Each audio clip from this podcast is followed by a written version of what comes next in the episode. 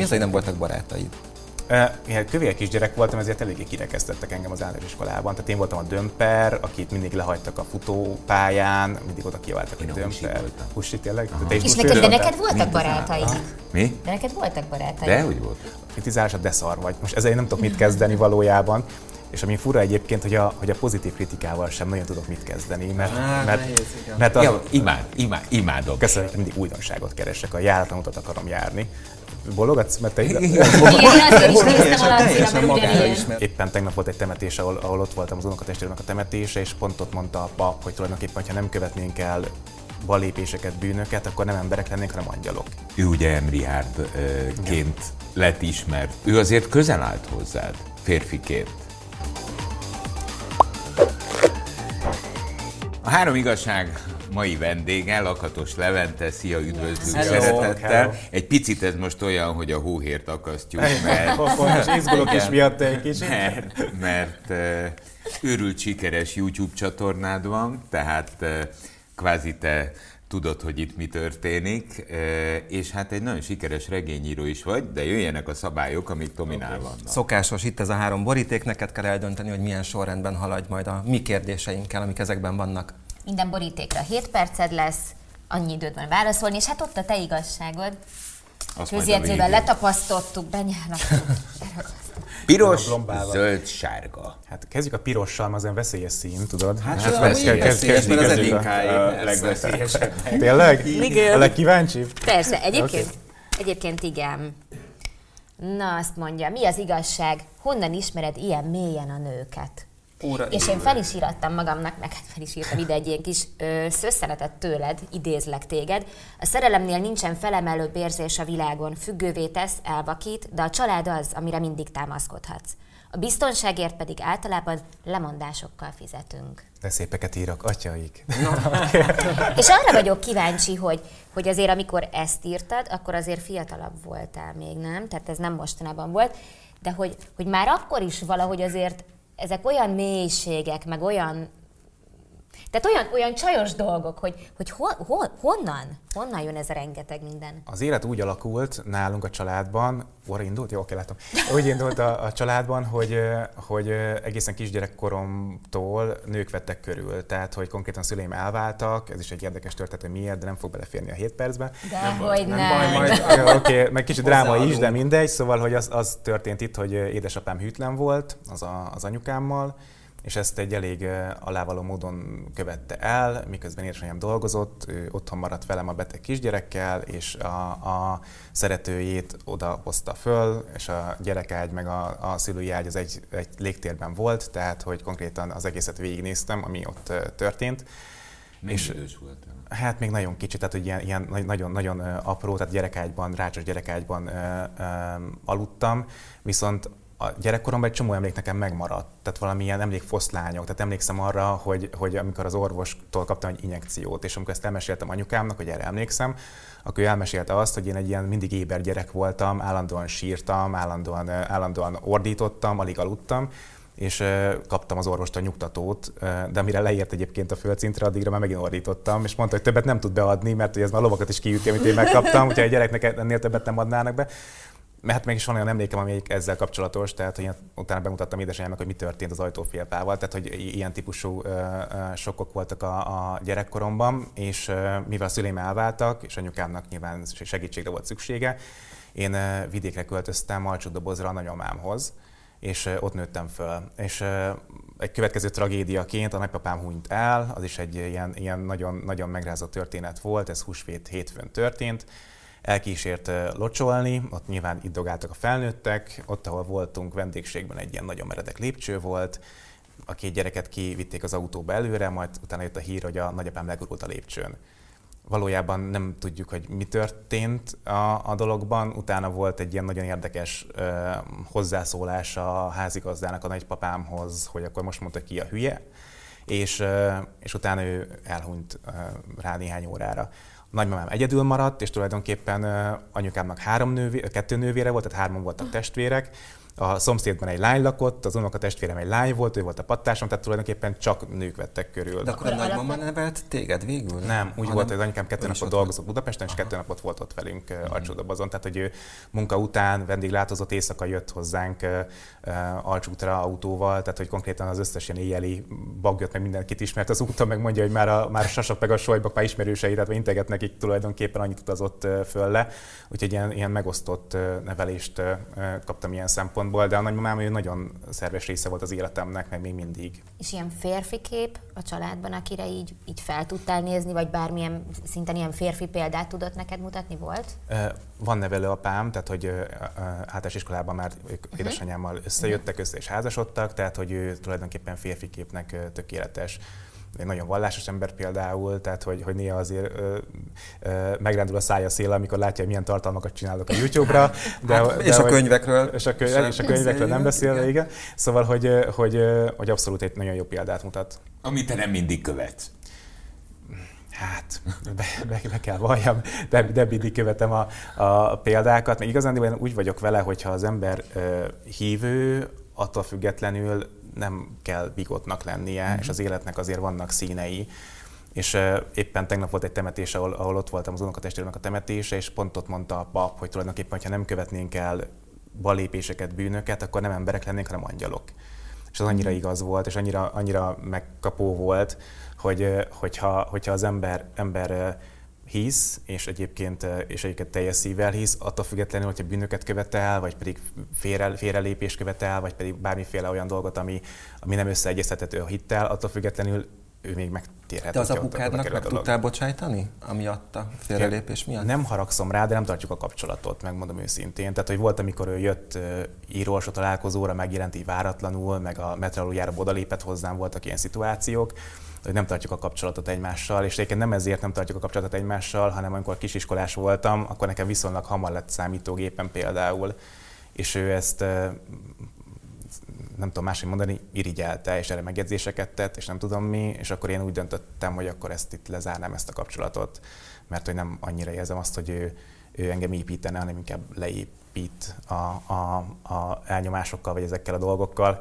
és és azóta egyébként nem is keresi a társaságomat, tehát hogy nem kapok karácsonyi üzenetet, nem kapok születésnapi üzenetet, és ezzel nincsen semmi baj, tehát ezt én elfogadtam teljesen. Hogy esetleg majd, nem tudom, oda kerül a sor, hogy ő bajban lesz, vagy kell neki segítség, akkor nyilván ott fogok állni, és, és ott vagyok az apám, de hogy tulajdonképpen így az életemben most nem érzem igényét annak, hogy jelen legyen. A, említetted a, a tegnapi temetést, az unokatestvéredet, ö, többször megnyilvánultál az ő kapcsán. Ő ugye Emrihárdként lett ismert a, a médián keresztül, aki nem régiben hunyt el. Igen. Börtönbüntetését töltve. És valahogy azt éreztem a megnyilvánulásaidból ennek az ügynek a kapcsán, hogy ő azért közel állt hozzád férfiként. nem volt példaképem, tehát hogy ez, ez, ez semmiképpen nem játszott közre. Az egyébként, hogy ő gondolkodott, az egy, az egy nagyon racionális gondolkodásmód volt. Nagyon jól látott, nagyon egyszerűen látott különböző szituációkat, és ezt egyébként az arcába is dörgölt az embernek, tehát hogy azért volt, volt, volt benne ennyi ego, hogy a, hogy a arcába dörgölje az embernek. És ezek, ezek nekem is segítettek sok esetben, hogy tisztában lássam saját magamat, tisztában lássam az A ti életemet. korban hogy voltatok egymáshoz Hát ugye ő 44 éves korában hunyt el, én meg 36 vagyok, tehát hogy tehát tulajdonképpen... ő, a nyol, tehát ő mint egy ilyen idősebb fiú testvér Hát- szerűség. Na, nagyjából igen, ugye mi alcsodobozon a nagymamánál nagyon sok időt töltöttünk együtt. Megmondom őszintén, ebben az időszakban nekem túl sok élményem nincsen vele kapcsolatban. Azt tudom családi elmesélések alapján, hogy ő már akkor sem volt egyszerű természet. Neki a gyerekkor egyébként nagyon hányatott volt. Az ő nagyon korán elváltak, az édesanyjának voltak problémái az alkohollal, anyukám ezt nem szeret, hogy elmesélem, de hát az igazsághoz hozzátartozik, és három igazság a műsornak a címe és ő nagyon korán elköltözött otthonról a, a az anyukájától, és ugye már akkor belecsöppent az éjszakázásba. Tehát, hogy, hogy valójában nekem a, az ő kamaszkora az egyáltalán nincsen meg, és az ő gyerekkorából is csak ilyen emlékfoszlányok maradtak meg. Um, de, de tehát megtaláltuk a közös hangot nyilvánvalóan egymással a különböző beszélgetésekkor. Én ugye egy alapvetően érdeklődő típusú ember vagyok, tehát hogy én kér- kérdeztem őt, volt, amire nem kaptam egyébként választ a kérdéseim közül, de hogy, de hogy őszinték voltunk egymással, és, és megnyíltunk egymás felé. Amikor most voltak ezek a nyilatkozatok a részedről őróla, akkor én azon gondolkodtam el, hogy vajon te miért vállaltad ezt a nyilvánosság előtt. Tehát egyértelmű volt, hogy egy család vagytok, és ezért neked ki kell állni, mert hát ugye az ő személye az igen csak megosztó volt, mondhatom azt, hiszen a börtönbüntetését ugye egy halálos baleset okozásáért töltötte. Tehát, tehát miért?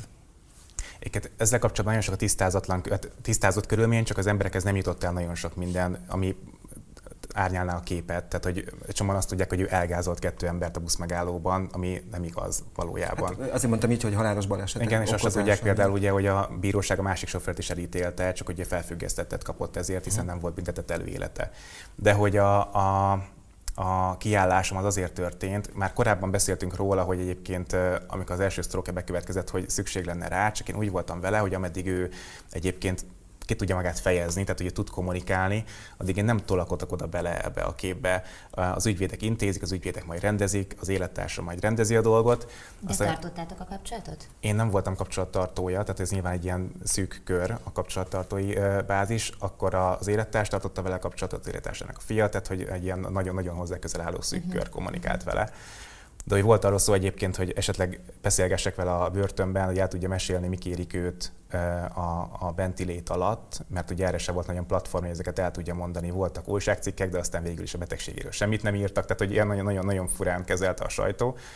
Az egyik lap egyébként fel is hívott a halál napján, hogy innentől kezdve nincsen Rihárd, nincsen Dózsa Györgyi gázoló, hanem egy ember van. És tehát eddig nem volt ő ember, vagy ilyen nagyon fura volt ez a, ez a megnyilvánulása a, a, a, az újságírónak, mindegy.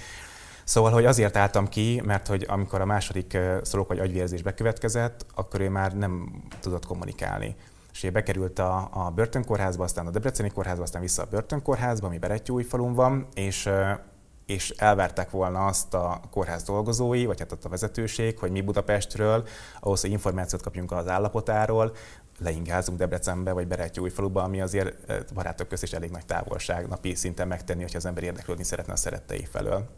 Tehát nem akartak telefonon felvilágosítást adni, nem akartak e-mailbe felvilágosítást adni, és ezért álltam ki valójában, hogy a család életét megkönnyítsem, hogy ne az legyen, hogy, hogy nem kapunk infót, vagy pedig tényleg az egész életünket utazással kell tölteni, ameddig ez a, ez a dolog ez nem zárul le, vagy nem oldódik meg, vagy nem, nem gyógyul fel belőle, vagy ilyesmi. És valójában a család miatt álltam ki, és egyébként oldott is a problémán, mert hogy, mert hogy kinyíltak ajtók, amikor, amikor én előálltam, hogy én vagyok az unokatestvér, és egyébként ilyen problémákba ütközünk. Na, van sárga és zöld boríték. Elkanyarodtunk a nőktől. igen, egyébként igen. De majd visszakanyarodunk valahogy. te nagyon csínos vagy, tudod? Ja, igazából ez erről szólt. Én csak ezt akartad hallani. Na, akkor maradjunk a Laci bácsi eredeti sárga vagy zöld. Jó, legyen a sárga. Na, Laci bácsi. Laci bácsi. Vagy pont. pont ráéreztem. Igen. Megkapaszkodok, várjál. De hogy mindenki a Laci kérdésétől fél, mindig megfigyeltétek? Mert mindig mindenki, jaj, jön Nem a, a kérdéséttől, a Lacitól. A Lacitól, igen. De ez, hát hát- Na, én ezt nem Nem, de a pulóvere nagyon tetszik. Az mindenkinek, az Szuper. összes.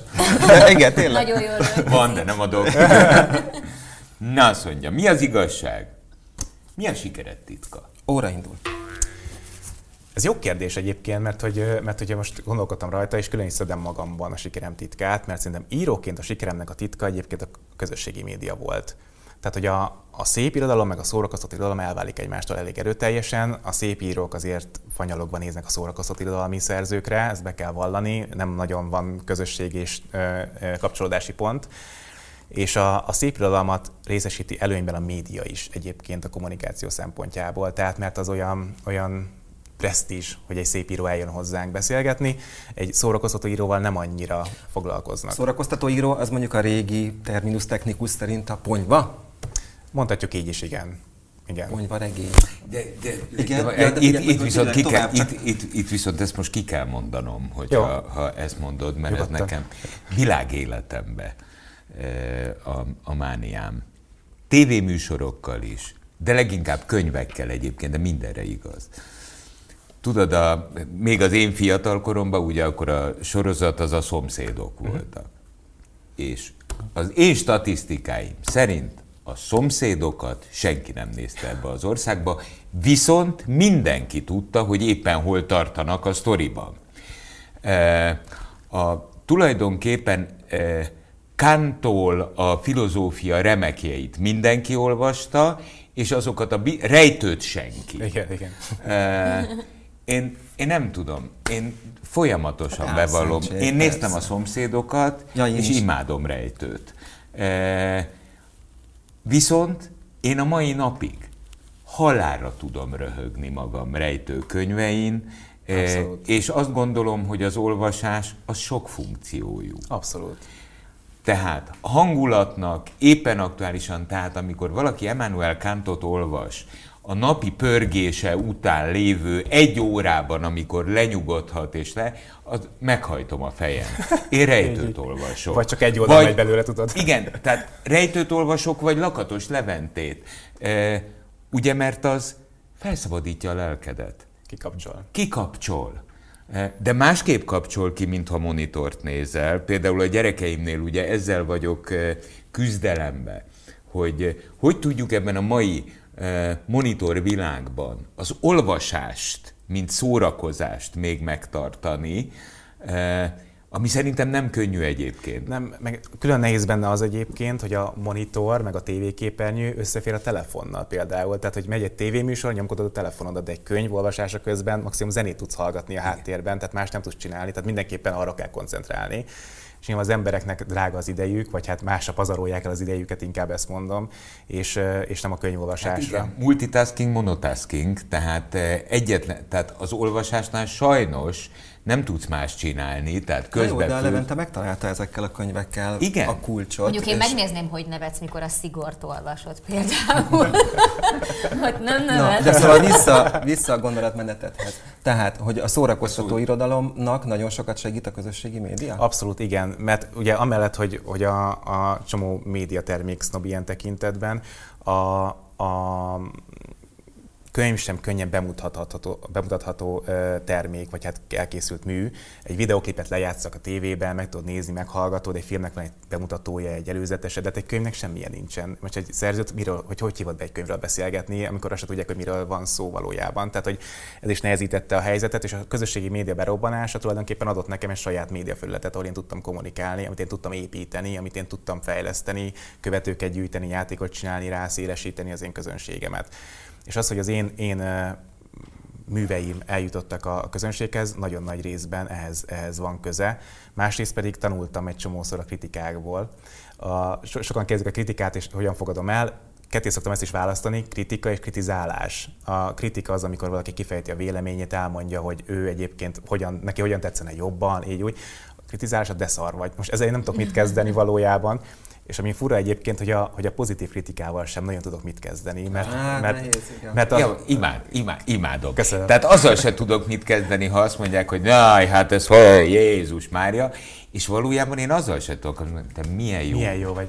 Hova fejlődsz belőle, Most sehova. igen. Igen. Tehát, Úgyhogy, úgyhogy én, én is így vagyok, hogy a, hogy a pozitív kritikán is inkább az, az, hogy de egyébként az talán még lehetne egy kicsit csiszolni, hogy az ember nem tudom, szebben beszéljen egy podcastben vagy valami, tehát hogy ilyen szempontból hiányolom a, a kettő közötti átmenetet, az lenne az igazi kritika. Tehát akkor a sikered titka a könyvírásban azt mondod, hogy az, hogy közösséget tudtál építeni az olvasóidból. Tudom, hogy azt mondja a külsőm, vagy nem tudom, valami. Nem, nem, nem, nem, nem. Hát, de egyáltalán, hogy, hogy, hogy jött az írás, Levente?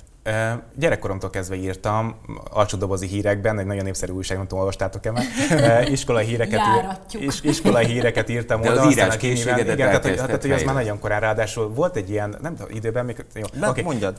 Volt, volt egy ilyen kezdeményezésem, akkor, akkor a Bravo magazin nagyon menő volt, és voltak benne ilyen levelező listák, hogy akkor lehetett barátokat, nekem nem voltak barátaim, úgyhogy elkezdtem Meg a, az ifjúsági magazinban is, nem? oda írtam, de, hogy- de hogy de ott is voltak lehet ilyen listák, vagy ilyen, ilyen levelező listák, de hogy oda írtam is. De hogy, ö, de hogy kiválasztottam a Bravo magazinból azt, hogy én csinálok egy fan clubot, de hogy nem rajongtam senkiért, tehát nem se Angelina Jolie, se az NSYNC-ért, senkiért nem rajongtam. Csináltam, Music Fan Club nevű ö, ilyen összefoglaló kis ö, fan clubot, és elkezdtem építgetni egy közösséget, és az odáig jutott, hogy írogattam különböző hazai előadóknak levelet, hogy akkor szeretnék dedikált fotót kérni, és akkor eljutottam oda, hogy akkor írtam egy kérdéseket össze, és a válasz, válaszokból csináltam egy hírlevelet, és volt nyomtatom, kinyomtattam a hírlevelet színesben, anyukám nem annyira ült, nagyon drága volt a színes nyomtatás, és kiküldtem kvázi ilyen, ilyen, ilyen Excel-nek a klubtagoknak, tehát csináltam egy ilyen kis mini újságot. ebből aztán lettek barátaid? Nem, senkivel nem tartom kapcsolatot. akkor, akkor sem voltak, mert így közbevettetted Volt ezt, egy hogy lány barátaid. Erdőn, vele többet leveleztem, de egyébként nem. nem De mi az, hogy nem voltak barátaid? Ilyen kövér kisgyerek voltam, ezért eléggé kirekesztettek engem az általános iskolában. Tehát én voltam a dömper, akit mindig lehagytak a futópályán, mindig oda kiabáltak, hogy Én a dömper. Husi voltam. Husi tényleg? Te is És neked, de neked voltak barátaid? Mi? De neked voltak barátaid? De, hogy voltak. Jó, sokat, meg, volt. sokat megvertek, Nem, emlékszem, mesélted. De hogy volt barátod neked?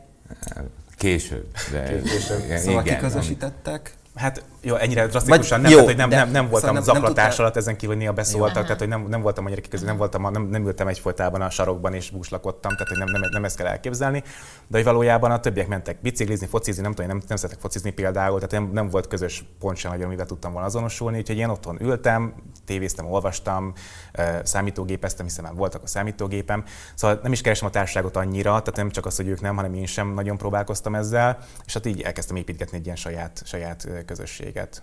Egy saját világot. Fölépítetted ezt a saját világodat, azért azt nem tudtam meg, hogy... Mi a sikerem titka? Igen. Azért nehéz erre válaszolni, mert szerintem én magam sem tudom, hogy mi a sikeremnek a titka. Tehát, hogy, hogy én nem vagyok egy ilyen tudatos ember, meg nem, nem elemezgetem, utólag elemezgetek helyzeteket, hogy az miért történt úgy, ahogy történt, és hogy azzal miért kellett átesni az embernek. Meg De akaró ember vagy, azt látom, Levente. Akaró. Tehát eh, aki a Bravo magazinból még a social media terminológia megszületése előtt már social, Social media media, terméket offline social médiát, igen. Így van. Hát az egy offline közösségépítés volt. Igen.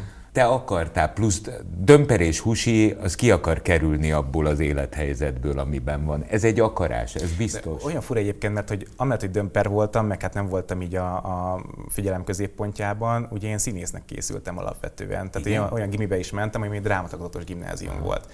Tehát, hogy volt, volt bennem egy ilyen megmutatási szándék, vagy csúnyán magamutogatási szándék, de hogy nem tudtam, hogy hova keveredek, mit, mit fogok ott csinálni magammal, csak egyszerűen valahogy így a belső készítés tolt arra, hogy akkor nekem kifelé kell adnom magamból, de a sikeremre titka arra visszatérve tényleg nem tudom, hogy mi lehet az. Fogalmam sincs, hogy, hogy mi, mi az pontosan a sikeremnek a titka, és hogy nem tudom, most a podcast kapcsán írogatják, hogy, a, hogy a, az őszinteség, a figyelem például, tehát hogy, hogy nagyon sok vendég úgy jön el, hogy, hogy, hogy nem kap valódi figyelmet egy csomó helyzetben, egy csomó beszélgetésnél. És ott nálam én végig egy órán keresztül figyelek rá, meghallgatom, reagálok arra, amit mond, és ez például a, a nézőknek is lejön elég erőteljesen itt, itt azt írják, de mondom, a, a írásnál pedig szerintem az volt, hogy elkezdtem szintén kommunikálni a közösséggel, és nem egy elefántcsont toronyból néztem le, mint az írók többsége az olvasókra, hanem, hanem próbáltam kialakítani a kapcsolatot. No, maradt a Zöld. zöld. Ja, igen, nem, mert nem láttam Te- te vagy. mondom. Jó, igen, Hát csak nem láttam, hogy hol van. Az én kérdésem, ami, ami így szól. Mi az igazság? Olyan a felnőtt korod, mint amilyennek gyerekként képzelted?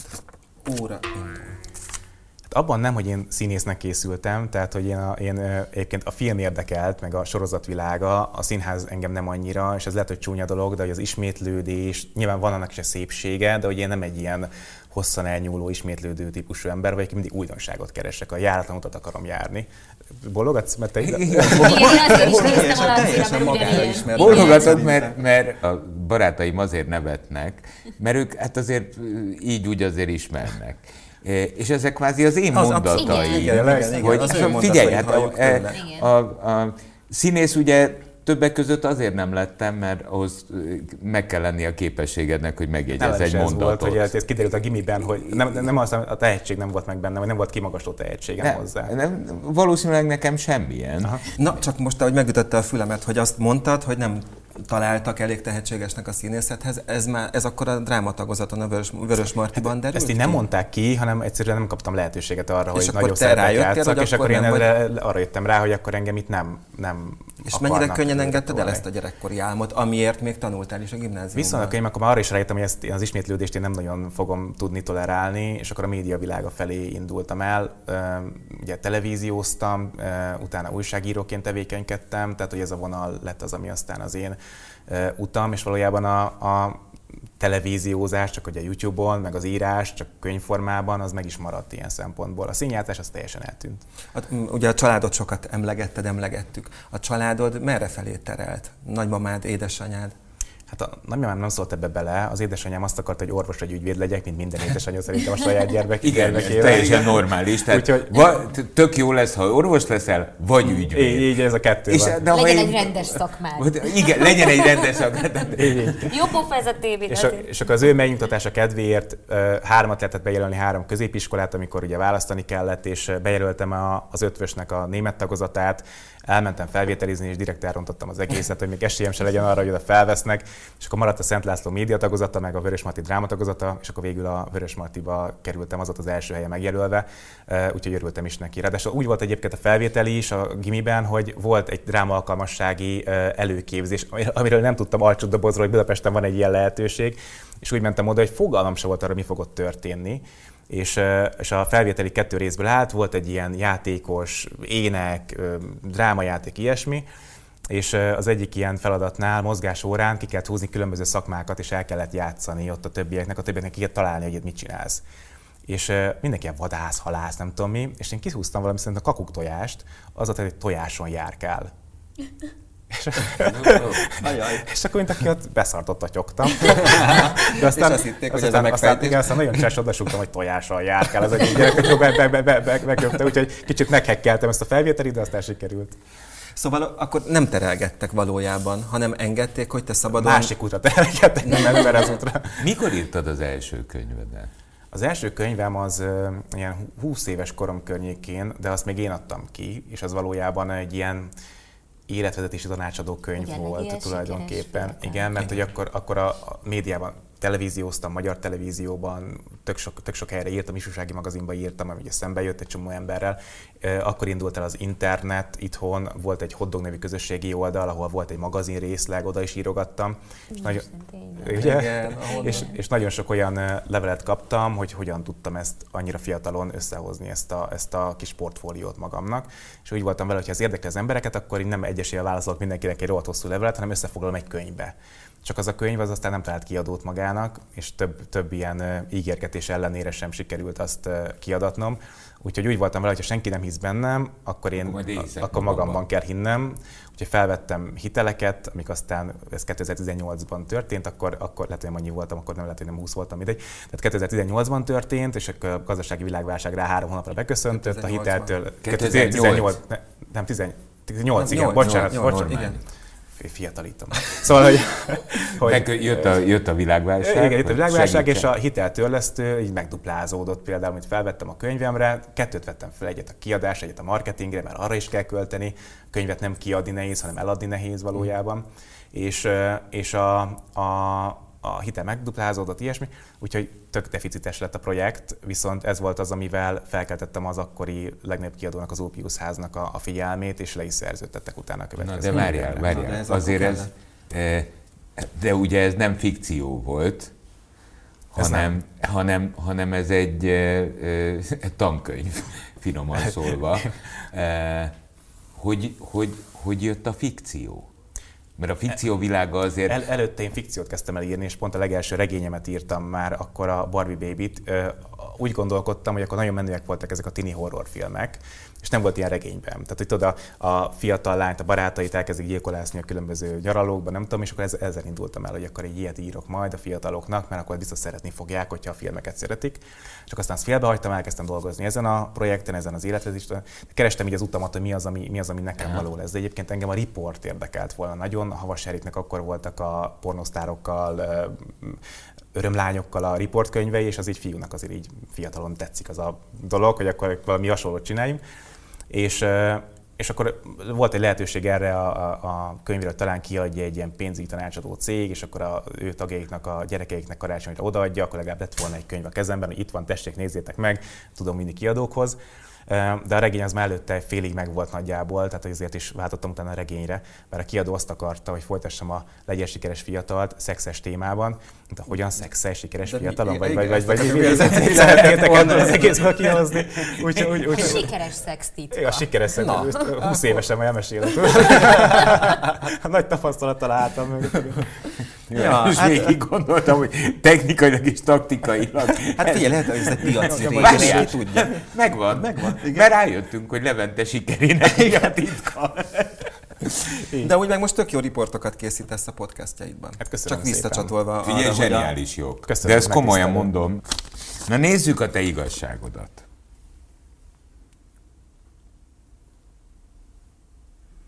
El tudod olvasni? Sokan önbizalommal teli, eh, tudatos embernek tartanak. Az igazság ezzel szemben az, hogy gyakran elbizonytalanodom, eh, elbizonytalanodom a saját képességeimben. Én azt gondolom, hogy ezzel, eh, mielőtt átadom a szót, eh, ezzel le is írtad a sikered titkát. Azt gondolod? Eh, Te csak 36 vagy, én meg 60. És most már biztos vagyok benne, hogy amíg élek, bizonytalan leszek. És amikor az igazságod második fele van, tehát elbizonytalanodsz a saját képességeidben, akkor milyen vagy, és mi az, ami átlendít? Próbálom a saját javamra használni a bizonytalanságot. Például ugye én vágom videóimat, és ö, nagyon rossz szembesülni azzal, hogy egy csomószor úgy érzem, hogy össze-vissza beszélek. Az vagy, a, vagy, a, vagy, a, vagy, vagy, a, vagy a ké- ké- kérdést nem úgy teszem fel, hogy egyébként pontos lenne feltenni, de ott abban a szituációban egyszerűen elvisz maga a lendület, a hangulat, és lesz belőle egy ilyen kötetlenebb beszélgetés, nem ennyire interjúszerű, mint, a, mint amit még csináltam korábban. És, és ezzel rossz szembesülni, és próbálom magamat képezni, vagy próbálom magamat így koncentráltan ráirányítani arra, hogy akkor ebben fejlődjek. Járok beszédtechnika órára, mert idegesít, hogyha, hogyha, hogyha összefolynak a szavaim, hogyha hadarok, hogyha, hogyha, hogyha nem, úgy, nem úgy mondom a szavakat, ahogy azt kellene mondanom. Tehát, hogy próbál, próbálom ezt a bizonytalanságot a saját fejlődésemre hasznosítani. Az időm nem mindig engedi, hogy még a beszédtechnika órát, azt, azt, vagy elvégezem a gyakorlatokat minden egyes nap, meg ilyesmi. Próbálom ezt így belezsúfolni a napjaimba, mert egyébként ez egy one man amit én csinálok valójában, tehát hogy konkrétan mindent is én csinálok. A podcastemet ketten vesszük föl, az operatőr meg én, tehát hogy utána én vágom meg, én utomunkázom, szóval hogy, hogy ez, egy, ez, egy, ez egy nagyon koncentrált munka, és nagyon-nagyon tömények a napjaim. Gyakorlatilag az egész nap dolgozom, és ráadásul, hogyha a social médiát nézzük, akkor ott nekem nincsen külön privát Instagram oldalam, hanem az az, az, az, az, az én official Instagram oldalam. Tehát, hogyha jön komment, jön üzenet, akkor én azt azonnal látom, és, és, és egyébként, ha nem válaszolok, akkor meg magamat kezdem el enni, hogy miért nem válaszolok neki, hogy egyszer írt egy levelet, akkor miért nem azonnal válaszolok neki. És egyszerűen belecsúszok abba, hogy, hogy, a, hogy a munka sokkal fontosabb egy csomó helyzetben a magánéletnél. Köszönöm, hogy itt voltál. Köszönöm, hogy eh, tanultunk eh, abból, amit beszélgettünk egymással. nem egy ilyenek. de, de, de, de, de, de, de, mert, Köszönöm. eh, mert, mert én, én most találkoztam egy 36 éves számomra nagyon érett fiatalemberrel, akinek még rengeteg alkotói éve, évtizede van előtte, és szerintem pontosan tudja a bizonytalansága okán a, a, a sikerének a titkát, és hát az igazság az, hogy helyetted magadról ezek a bizonyos sikerek, azok a bizonyos számok, akár ha a podcastjaidat nézzük, akár ha a könyveid eredményeit beszélnek, eh, öröm volt találkozni. Nekem is nagyon szépen Köszönjük szépen. szépen. Köszönöm. 98.6 Manna FM. Élet, öröm, zene.